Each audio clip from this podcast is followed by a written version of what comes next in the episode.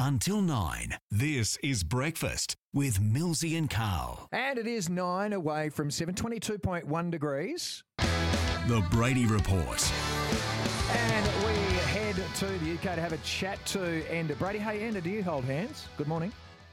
It depends with whom, Carl. Your wife? I just thought it would be a good space. Your wife, Enda, walking down the street? Yeah, of course I do. Yeah, I hold my wife's hand. Yeah, occasionally. Yeah, I'm not massively big on public displays of affection, but another one. Yeah. Yeah, occasionally. I'd have to say it's occasionally too. It's not all the time. Now, health concerns for Kate and Charles. We've had a chat about this a little bit this morning. Yeah, so look, obviously this is huge news over here, as you can imagine, front page, lots of speculation. So let's deal with Kate, the Princess of Wales, first. Statement out of the blue from Buckingham Palace saying that she has undergone abdominal surgery, that it was pre-planned. They're asking for her privacy to be respected, and that she's going to be in hospital for at least the next 10 to 14 days.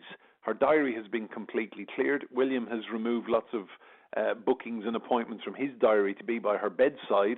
Children will go to school as planned, and the plan is for her to spend a couple of weeks in hospital recovering and then be with the children and recuperate at home. Now, there was a trip to Italy, to Rome, that was going to be held just before Easter. That's been postponed till the end of the year, if not next year. And obviously the papers have gone into overdrive speculating about what it could be. We're told it is non-cancerous, and that's as much as we know. Okay. All right, well, we don't want the king down, do we? No, so we're hearing from the palace that the king, they're basically playing down the possibility that he would be incapacitated for long enough for anyone else in the royal family to take up his duties as head of state. Brief statement from Buckingham Palace again, saying that next week he will go into hospital for a corrective procedure to treat an enlarged prostate. Now, remember, he's 75.